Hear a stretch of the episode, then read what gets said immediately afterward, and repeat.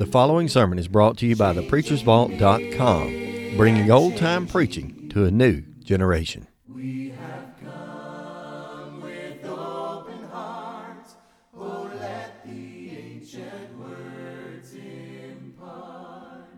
Well, good morning. I feel like uh, I would be amiss if I didn't say just for a moment, and I'll probably say this again tonight because it'll be a little bit different group here, but if I didn't say that I wanted to thank you for allowing me to be here with you the past few weeks, uh, I, I hate that Jeff has been ill. I hate that he's not felt well. I hate that he's been exposed or whatever you call that. And it's very unfortunate, but it has been a great, uh, great opportunity for me to be here with you uh, on these three weeks. So I call that a regular basis. That's a regular enough, and I look forward to any time in the future when I might be able to be back. I can remember it was a little bit over 10 years ago, just barely over 10 years ago.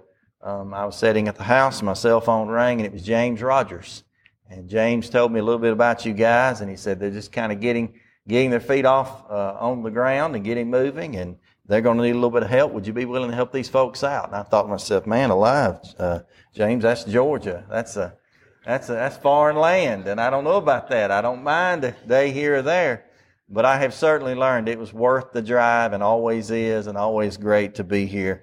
And I'm thankful to James. I'm thankful to any of you here who were involved and allowed me to continue to come back again and again. It may get old uh, for you, but it does not get old for me. So thank you very much for that. Go ahead and take your Bibles if you would. You're going to need them. Open them with me the book of First Thessalonians. When you get there, go basically back to a part of our scripture reading as we used a moment ago, First Thessalonians chapter 1. We're going to be examining incrementally today, piece by piece, basically verses 1 through 10. Okay, now we won't get all the way through that, and we may or may not call it off at the end of this hour. We may pick up this evening. I can't tell you uh, that absolutely for sure, but we are going to be examining this text and kind of while you're flipping there, I, I think most of you are already there. Let me ask you, and you don't have to answer out loud, just kind of think about it.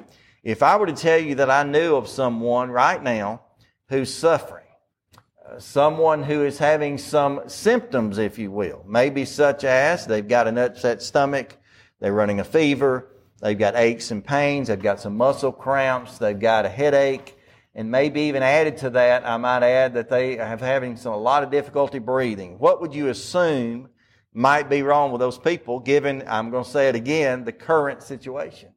You might immediately say, well, they probably ought to go be tested for COVID because symptomatically it sounds like uh, they've got some, if not all of those symptoms. And that very well may be the case. And I suppose if, if that person that did have those symptoms went and they were tested, they would more than likely come back positive and they would more than likely then be quarantined at the least. They might be treated in some way. They may be sent home to rest. They may be brought in the hospital to be attended to, something like that. And that would probably be altogether true. Uh, we're being told, and you can agree or disagree with that. I'm not taking a side on this. However, we are being told that someone could have COVID-19, coronavirus, and have no symptoms whatsoever. And still, listen carefully, and still be contagious. Now, that very well may be true. I'm not making an argument for or against, but it just seems strange. It seems odd. It seems different compared to everything else we're exposed to, which is considered to be highly contagious, that someone can actually be sick, have no symptoms whatsoever, and then still at the same time be contagious. Now, I don't mention that to try to argue a fact or even to bring up that dreaded virus that we're all uh, sick and tired. As a matter of fact, I'll show you. I'm about fed up to here with hearing about it. I hope everybody who is sick gets well, and I hope we move on with life. But I think it makes an illustrated point. Similar to most things we deal with, but very different from COVID. If you are a Christian, a child of God, you will not be contagious unless you are symptomatic. Think about that. If you are a Christian, a child of God's, a member of the Lord's church, that's all talking about the same person. It will be impossible to be contagious, as in somebody else may catch it from you, unless you are symptomatic. And so if you want to look at this context here in 1 Thessalonians chapter 1 verses 1 to 10 from one side to the other, you might say that this is something like the symptoms of the saved. You might say that this contains, and it's really the more way I'm looking at it today, this is a description of what a contagious Christian would look like. And so the way that I view this text is similar to the way that we ought to be viewing the whole Bible for that matter, particularly the New Testament to which we directly follow in our time. We ought to be looking into this word here as God says it in James, in the letter written by James, as a mirror.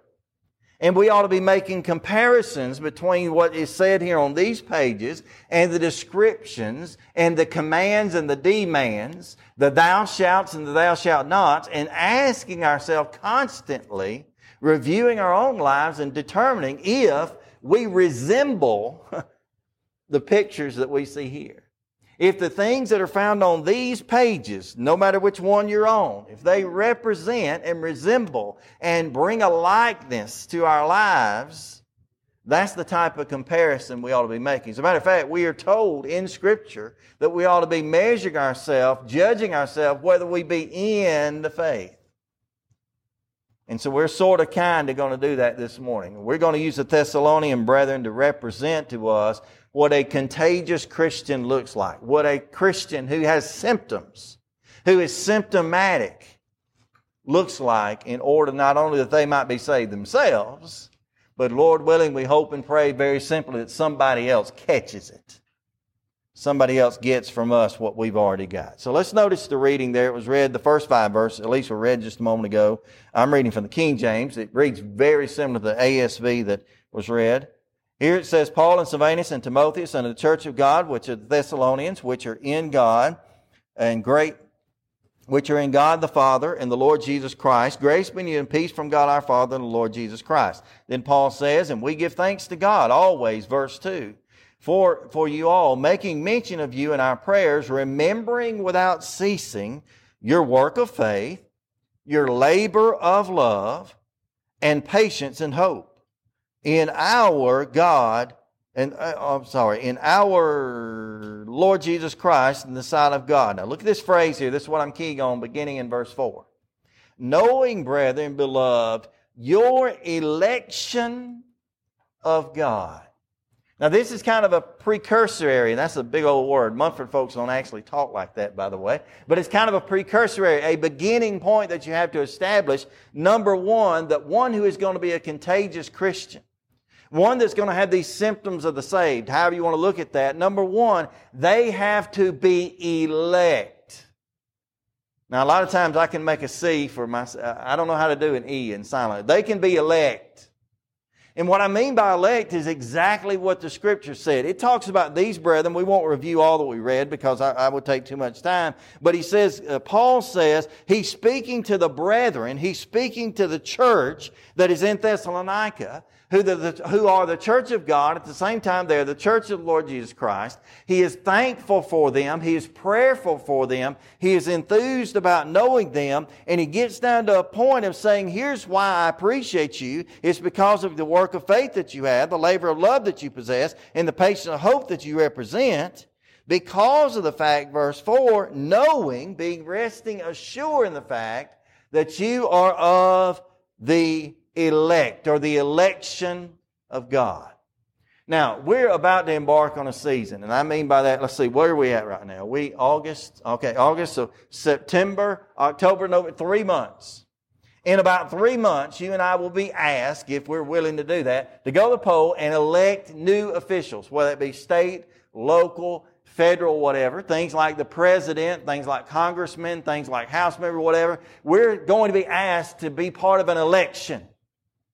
How do you plan on electing those officials? It's not political to say this, but how do you plan on electing those officials? Well, a true election would involve you and I, if we decide to, we call it going to the polls. If we decide to go to that voting booth or whatever it is, and we decide to fill out those forms or to check those boxes, we are hopefully going to elect those people based on their traits, their characteristics, the things that they stand for, and the way they possess themselves, right? That's what a proper election is about. It's not about walking into a building and randomly, out of nowhere, checking a series of boxes blindfolded with one eye on the back of your head and then turn around and hand it in or however you do that and saying, that's who I want to serve me. That's who I want to rule over me. It's not about that. It's about electing people based upon their traits, their characteristics, uh, their morals, whatever other, other things you would put with that. Now, when we read about biblical election, and it's not just here, this is just a term there. Again, verse 4, 1 Thessalonians chapter 1 says, knowing, brethren, beloved, your election of God. Peter talks about the election he talks about the elect. Paul talks in the Ephesian letter about those who are elected. Uh, Peter also talks about those who are predestinated. A lot of times when religious people read terms like that, they immediately stand back and say, there it is. Here's proof that at some point in time, God decided to determine that He was going to save this man and cause this woman, I mean, I'm pointing everywhere, to be lost. He's going to pick and choose. And he's going to elect those who are saved and elect potentially those who are lost based on out of thin air, no thought, no consideration. And if you are of the elect, you're of the greatest group that ever lived. And you are, I'll just use a word you may as well use if you're talking like that. You're lucky. But if you're outside of that, that's unfortunate that God did not elect you. Well, listen. The election of God, whether it be this term right here, election, it be the term elect, it be the term predestinate or predestination or predestination, you know, any of these terms carries with the idea of God before time. As a matter of fact, we're told in Scripture that God, before the foundation of the world, chose us it's the idea that God set down criteria. And God set down characteristics. And God said if this person is obedient and they meet these qualifications and these traits and these characteristics and have these morals and these standards, and they're faithful to them, and God has set all of those things up in front, in front of this, and if they meet all of that, then they will be elected. That's Bible election. Not only say that because I cannot be, or no one could, be a contagious Christian, or be a Christian at all for that matter. First saved, they be saved. First saved, they be elected. We've got to be among the elect. And so Paul first off tells these brethren, he tells them a lot before that really, but first major point that stands out here in this verse, verse 4, he tells them they are elect. Number two, not only that, you keep up the reading there in verse 5, and this is where we uh, got into, or got to, or ended up last, uh, just a moment ago with the scripture reading. He said, For our gospel came not unto you in word only, but also in the power of the Holy Ghost. Watch this phrase here. In much assurance as you know the manner of men that was among you for your sake. For ye became followers of us, verse 6, and of the Lord, and having received the word in much affliction with joy of the Holy Ghost. Now I want to go back and key there, it's in verse 5, on the phrase there, in much assurance.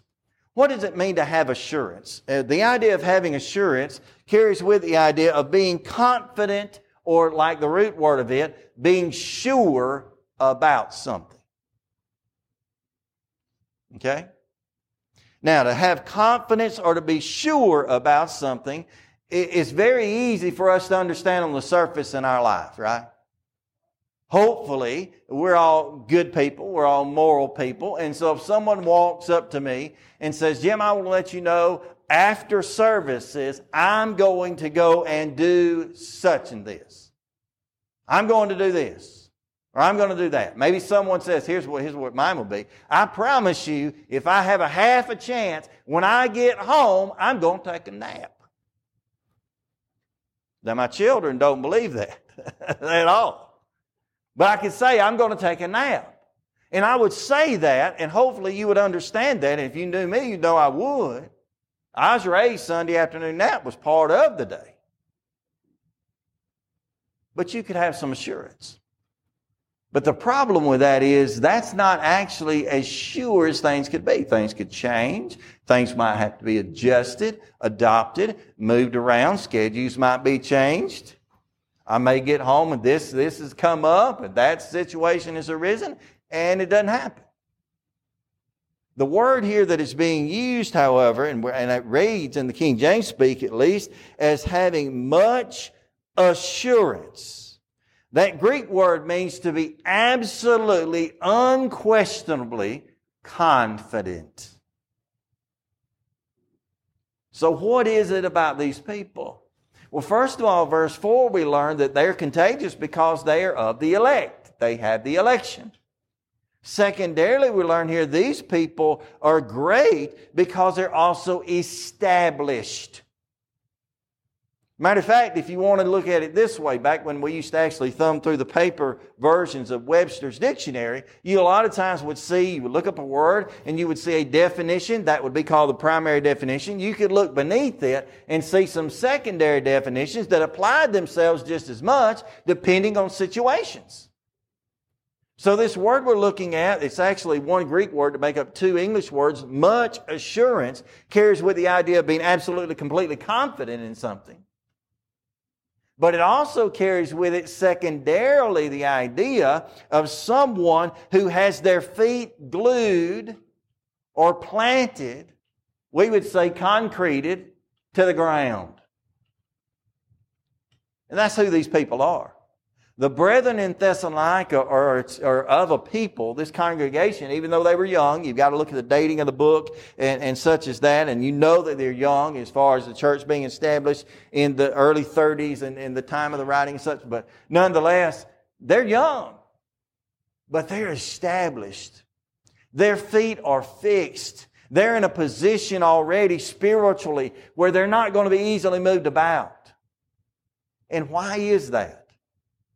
Well, if you look at some of the characteristics about these people, you notice some of them written there in verse 5 and 6. I'll reread it. For our gospel came not unto you, watch this phrase here, came not unto you in word only, but as the power of the Holy Ghost. And so what caused them, first and foremost, to be assured or to have assurance in who they were, to be established as a people? Because when the gospel came to them, it came to them in word. But he says there, not just word only, not just word of mouth, not just I heard, uh, someone said, or I read somewhere.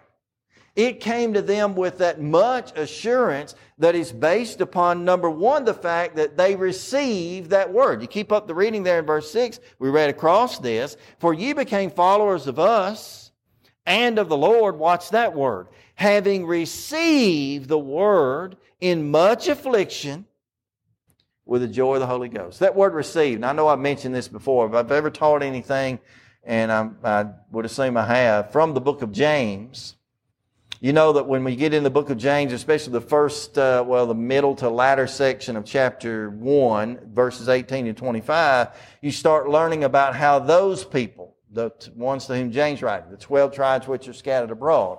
Early church, very early church, how they received the word of God with gladness. These people right here in Thessalonica, they received the word in a very peculiar way. Again, I know I've said this, so I'll move very quickly with it, but there are two words oftentimes that are translated in our English language, translated from the Greek, that are translated as the word receive or received with the ED on. One of those words is a Greek word that sounds like lambano. We're going to see that word later, probably like in six months. It's on, it's like verse 9, 10. But it, it looks like the word lambano, and what lambano means in a nutshell, it means snatch it up. Any of you ever order anything online nowadays? Some of us, most all of us do to some point. I order a, good bit of stuff online, too much stuff online. Sometimes I'm very excited about receiving that. And I've got a favorite UPS man. His name is Willie. I like him because he's the one that serves my house. I like him because he comes every time he comes. He comes at 4:30 on the dot. And I run to the truck and meet him. And every time Willie hands me a package, I reach up and I say, Thank you, Mr. Willie. And I pull it and I snatch it and I run back in the house. And sometimes I look down and I say, Oh, Jennifer Merle. And I kind of, you know, wouldn't mind.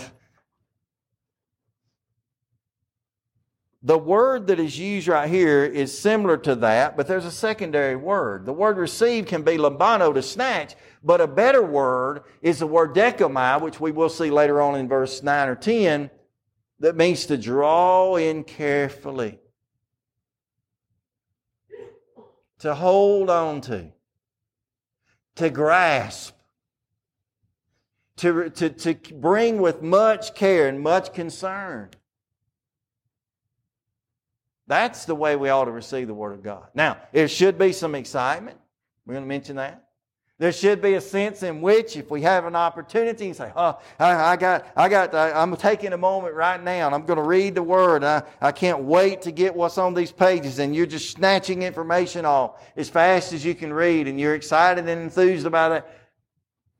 But much more than that, you and I, as we study the Word of God, if we're Christians, ought to be looking at that word diligently and carefully in such a way as to just take it and just draw it in and hold on to it.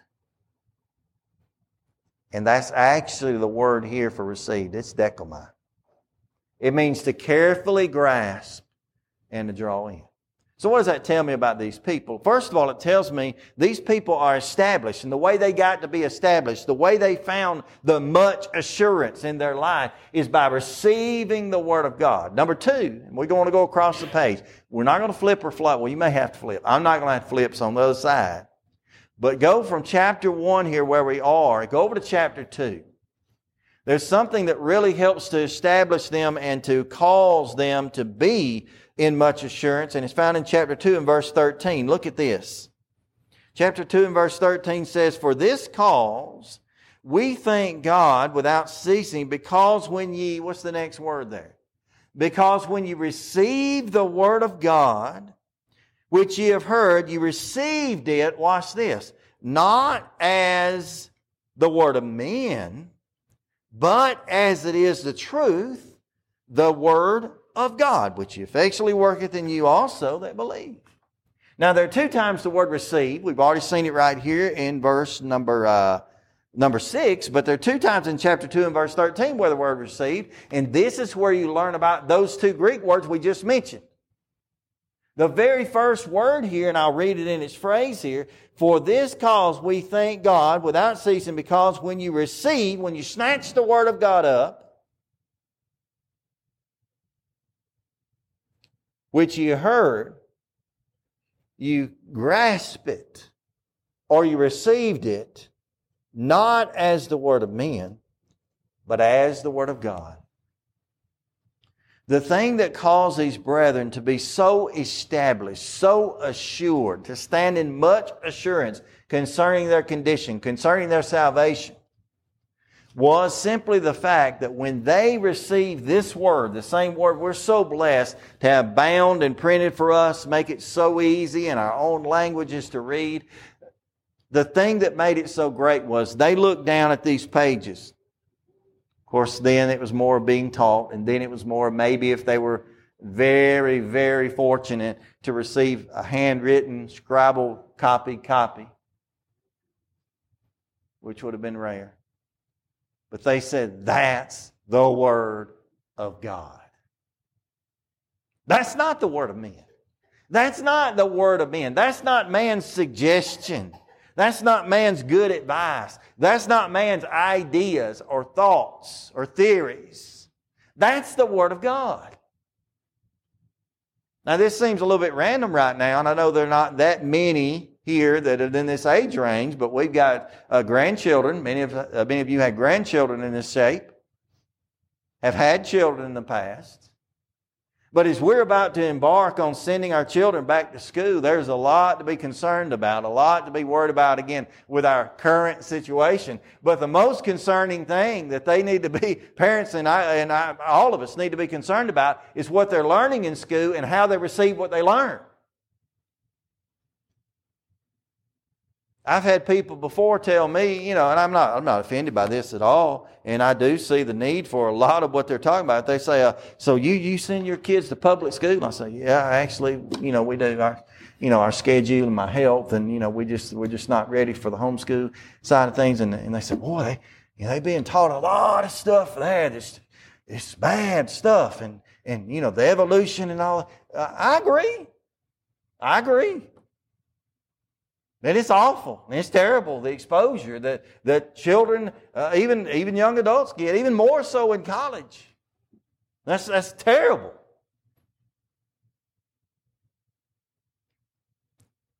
But here's the thing we have to do. This is this free thrown in because we're here. We teach our children and grandchildren, and potentially even maybe in some situations, great grandchildren's, our friends' kids, whoever we get involved with. We remind one another that it doesn't matter the stacks. Can I borrow a couple? I'll just borrow two. I only touch two. It doesn't matter the stacks of books that they're asked or maybe enforced to read in school that teach garbage that teach all types of things that are totally against, backside opposite of what God teaches, if they learn at some point, it needs to be early. And we have to continue on it as adults to know it doesn't matter what I read in these volumes, in these libraries full of books of false information, if I know assuredly that this is different I'm okay. Now, I have been upset before. My children have come home and said, you know, they don't, especially younger, don't know any better. Daddy, you know, Cameron comes home and said, Daddy, did you know that the uh, dinosaurs came from birds? And look, son, they came from God.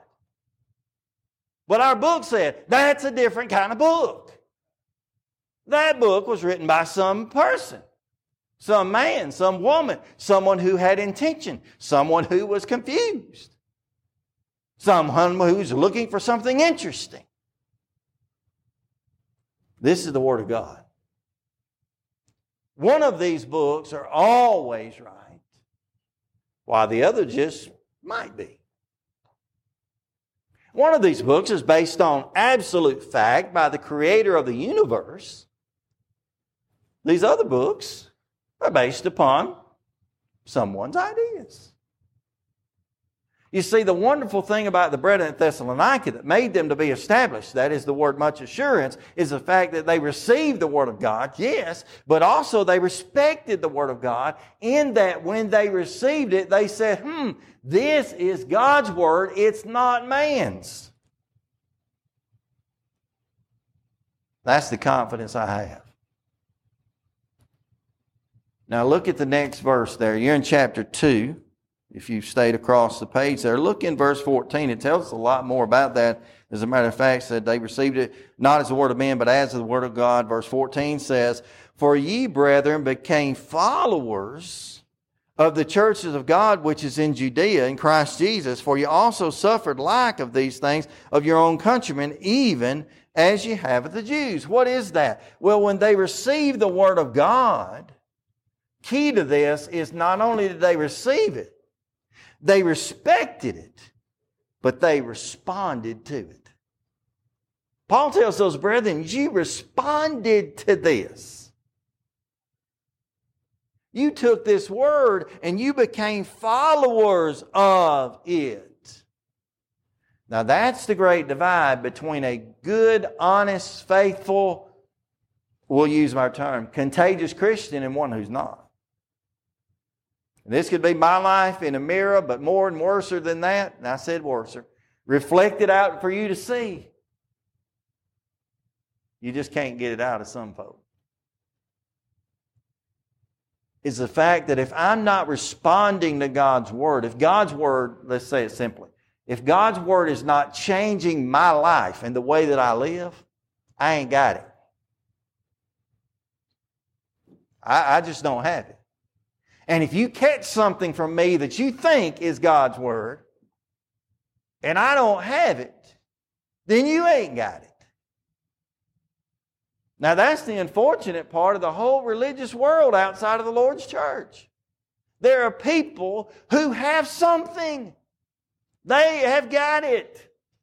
The signs seem to be there, the symptoms seem to be there, but the problem is they caught the wrong thing. Because they caught it from somebody who didn't have what they needed. And that person caught it from somebody who wasn't God. So these people, number one, they were elect. Number two, they were established. Number three, they were also enthusiastic. Go back to chapter one. We, we started the reading into a new section now. Kelly stopped off in verse five, which I asked him to do so.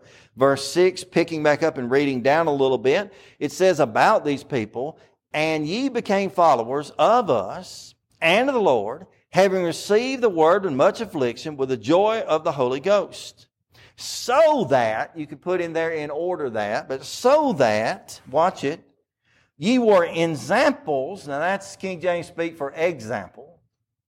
Ye were examples to us, to all, or to all that believe in Macedonia and in Achaia. Watch it now, verse 8.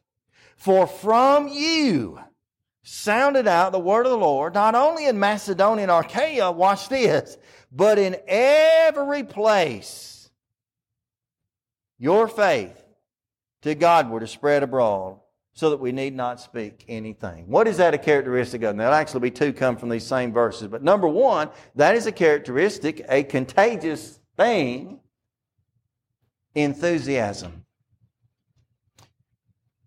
In 2010, we had been, uh, been living in Philadelphia, Mississippi, preaching over there for five years at that point. Hadn't been home in about eight years by that point because I'd moved from Memphis and then whatever. But anyway, we decided to move back home to Munford, little Munford, Alabama. And when we did, when we immediately moved home, we made the decision to go and worship with the Ironton Church of Christ. Not the Munford Church of Christ where I grew up, where my dad's an elder, but we worship with the Ironton Church of Christ. Uh, that's just what we chose. Our house was a little closer that direction. There was more for us to do, it seemed like. I, I was actually helping out with that congregation, yeah, whatever. Finally, one night, we came over to Munford for a gospel meeting or something like that. We showed up, and I walked in the foyer. Munford's got a large foyer. It's uh, not as deep as this, but as wide as this. And as soon as I come in the door, I heard someone say, Jim Murrell! And I thought, my lands. I turned around course, I'm in a familiar place. I turn around, and I see this guy I don't think I'd ever seen. Big fella, six four or five, over 300 pounds. He had his hand stuck out, and I promise you, it looked nothing like a hand. I mean, it was whoop, choke you down between two fingers, you know, that kind of thing. He reached out, and when I came up, not knowing who he was yet, I saw this big Gomer Pyle, goofy grin, and he reached and grabbed my hand and did that move where they pull you in and fling their arm around you, and I'm not kidding. And I weighed at the time about 180. He picked me up and set me down. And he started telling me, I love you preaching, I love your family, I love your daddy, I love your mama. And I thought, that'd be good, but I don't know if I love you yet because I don't know who you are. And he said, My name's Jeff Jemison. Some of you met Jeff Jemison. And I'm telling the truth about his hands, I promise you. Anyway, fast forward a little bit. I thought this guy is enthusiastic. And I learned about him. He, he was enthusiastic about everything. Even then, that conversation ended with him saying, Praise God, you're here. Now, you don't hear that much in the church. You should, but you don't hear it enough. The brethren here, it said about him, I'll reread it, said they were examples, examples to those that are in Macedonia and Achaia. These people were enthusiastic about what they had done. You know that because they were being seen by other people. The preceding verse said they received the word in much affliction with, look at that word, joy of the Holy Ghost. So they had seen the word of God, even though it had been de- delivered in a difficult time, a tough time, when there was a lot of persecution, a lot of tribulation, a lot of challenges. They received that word with joy. And that joy could be seen. Now, there's two things I want you to notice about this, kind of as a subheading. They were contagious because they were enthusiastic. Number one, the enthusiasm has to be real. I, I still use the example of meeting this guy, Jeff Jemison. Uh, when I first saw him, I thought, ain't nobody that happy. He's that happy. He, he's that enthusiastic about everything. But not only does it has to be real, you have to know about that enthusiasm as well. It has to be recognized. If I'm going to be a Christian, if I'm going to be a child of God's, if I'm going to be the type of Christian that's contagious so others might catch it, if you want to say it that way, they got to recognize what it is I got. They can't say, well, he must be happy because he just, you know, he just made a million dollars on the stock market. No, that can't be it. Well, he's probably happy, you know, because his favorite team won the game. That's not it. He's probably happy because he's about to eat his favorite food. That's not it. He has joy because he has Jesus in his heart. He has joy because he has a relationship with God that most people never get, never have. Now, we could break that down a little bit farther, but we won't for time's sake. So, number one, these people are elect. Number two, these people are established. Number three, these people are enthusiastic. Number four, same verses that we just read, these people are evangelistic. It's said about them to reread that part of it. They were examples, verse 7. To all of, watch it, to all that believe in Macedonia and Achaia. Now, we took a course when I was in the Memphis School of Preaching called Bible Geography. And although I grew up being a history buff and I enjoyed geography and social studies, when I took that one, I didn't like it. Because I ain't ever heard of none of these places. But it mattered. Macedonia and Achaia are not like Waco and Tallapoosa. They're not like Munford and Talladega, or even more than that, Munford and Ironton. They're not two cities that bump up against each other and share a border. We're like in our area, you can actually attend the Munford school system even though you live on the north side of the road instead of the south. There are children in our county that go to one school or another depending on which side of the street they live on. That's, that's not Macedonia and Achaia.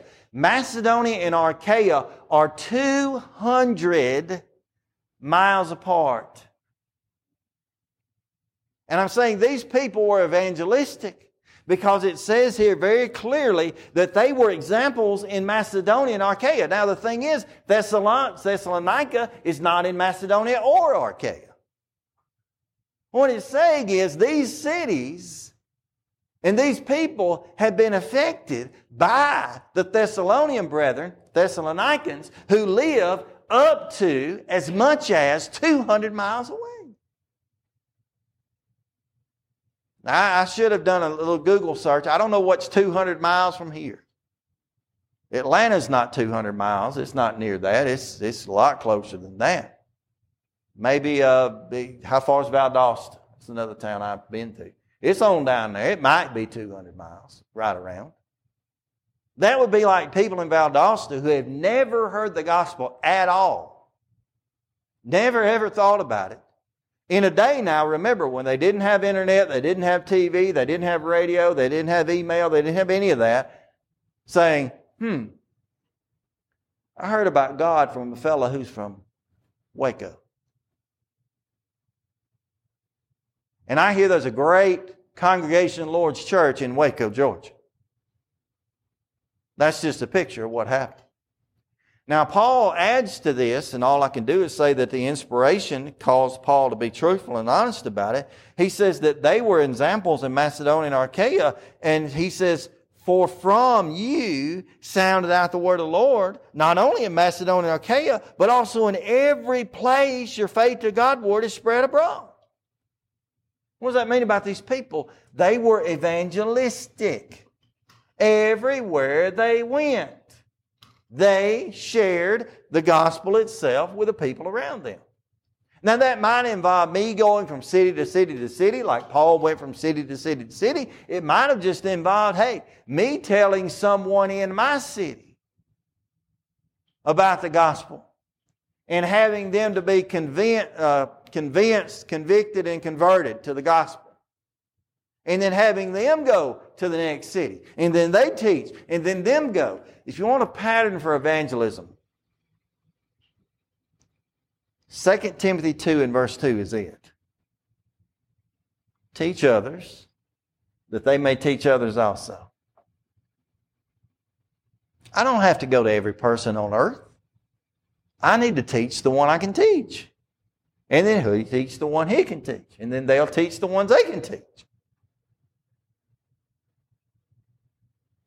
These people were evangelistic.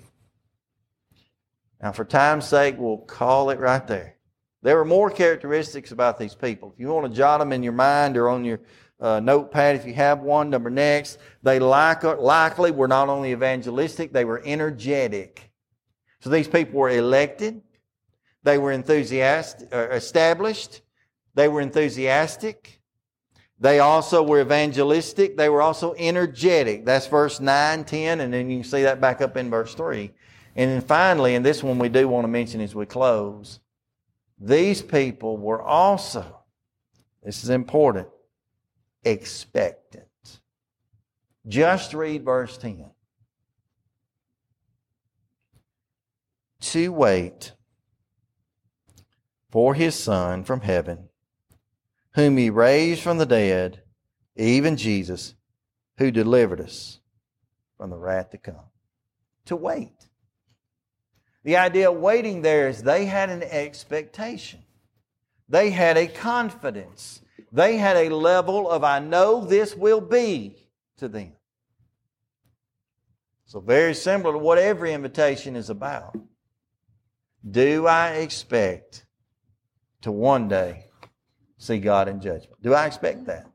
Better than that, do I expect to see God in judgment on the positive of things? To be able to spend my eternity with Him in heaven. Do I expect that? Do I expect that? You see, the truth about life is, and the truth about death, and the truth more so about eternity, is only divided by our response to our Lord by us hearing the Word of God, which we've only read a small smidgen, a portion of such, but by us hearing the whole of the Word of God. By us believing in that, that's the idea of having faith in, trust in, leaning on, relying on.